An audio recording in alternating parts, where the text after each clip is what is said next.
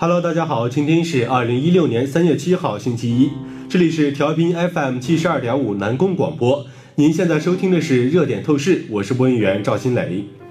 那么首先呢，来说今天的第一组关键词：绿色生态和联盟。那么日前呢，中国绿色生态环境修护联盟成立大会暨第一届的理事工作会议在北京举行。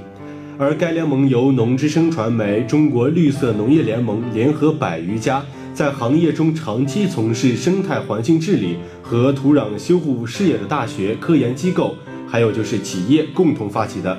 那么在本次联盟成立大会上呢，有关专家表示，当前我国生态环境破坏与土壤污染问题日益凸显，对生态安全、食品安全和人体健康构成了特别大的威胁。大气环境、水质量，还有就是农田的土壤环境治理，均刻不容缓。那么该联盟呢，也是以倡导保护环境、修护土壤、减肥增效、科学种植、建设美丽中国为主题，为我国生态环境治理、土壤保护、产品创新，还有就是推广使用，搭建了一个开放型、综合性的产学研推一体化平台。接下来说第二个关键词。第二个关键词是水利扶贫。那么近日呢，也是从河南省水利工作会议上获悉，到二零二零年呢，使贫困地区水利基础设施公共服务能力达到或者说接近的全省平均水平，水利良性发展机制初步建立，水利人才队伍建设全面加强，管理服务能力明显提高，基本建成与全面小康社会相适应的水安全保障体系。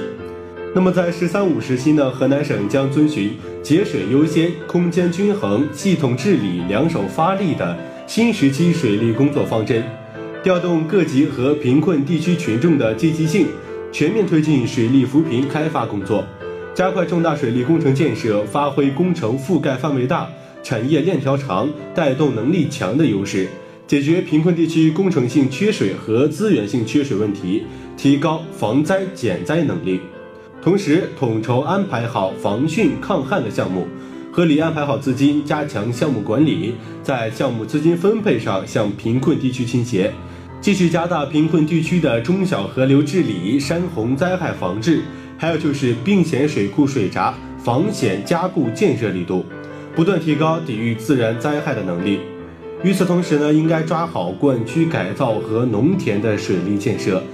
加快贫困地区大中型灌区续建配套与节水改造，推进灌溉排水泵站更新改造工程建设，统筹解决好灌溉水源、农田灌排骨干工程和田间工程最后一公里的问题。继续以提高粮食生产能力为核心，将不在粮食核心区范围的六个贫困县纳入农田水利项目线建设范围。大力开展平原区景观、渠灌、农田水利建设，要以建档立卡贫困村为重点，在山丘区实施五小水利和农村河塘整治等工程建设，这样呢就可以有效的改善贫困山区的农田水利设施。那么第三个关键词呢，就是虚假信息和相关法律。那么这个热点问题啊，也是和我们的南阳有关。在三月二号呢，针对百度南阳吧和微信中出现的虚假消息，南阳市警方迅速展开调查，依法将涉嫌在网络上散布、传播谣言的三名嫌疑人行政拘留。三月一日的十一时许，嫌疑人李某通过互联网在百度南阳吧发布“府衙爆炸”“荷花广场死人”“卧龙大桥死人”等虚假的消息。随后呢，该信息在互联网上被网民转发和评论，影响恶劣。我相信很多朋友也是看到了这些消息。那么在三月一号的十时三十分许呢，呃，嫌疑人胡某和雷某将一段以往发生的交通事故视频捏造为新华路刚刚发生的事件，误导公众又发生了案件。通过微信分别转发到自己的朋友圈内，造成虚假信息的大量扩散。那么这三个人呢，也是通过互联网和微信虚构有害信息，传播谣言。严重扰乱了我们的公共秩序，危害了社会的稳定。于是，三月二号，市公安局经过周密的侦查，一举将三名嫌疑人抓获。嫌疑人李某、胡某、雷某分别被处以行政拘留九日、七日和三日的处罚。新颁布施行的刑法修正案第九条规定，散布谣言、虚假险情、疫情、灾情、警情，在信息网络或者其他媒体上传播，或者明知道是虚假信息，还要故意在信息网络或者说其他媒体上传播，严重扰乱社会秩序的，将依法严厉打击；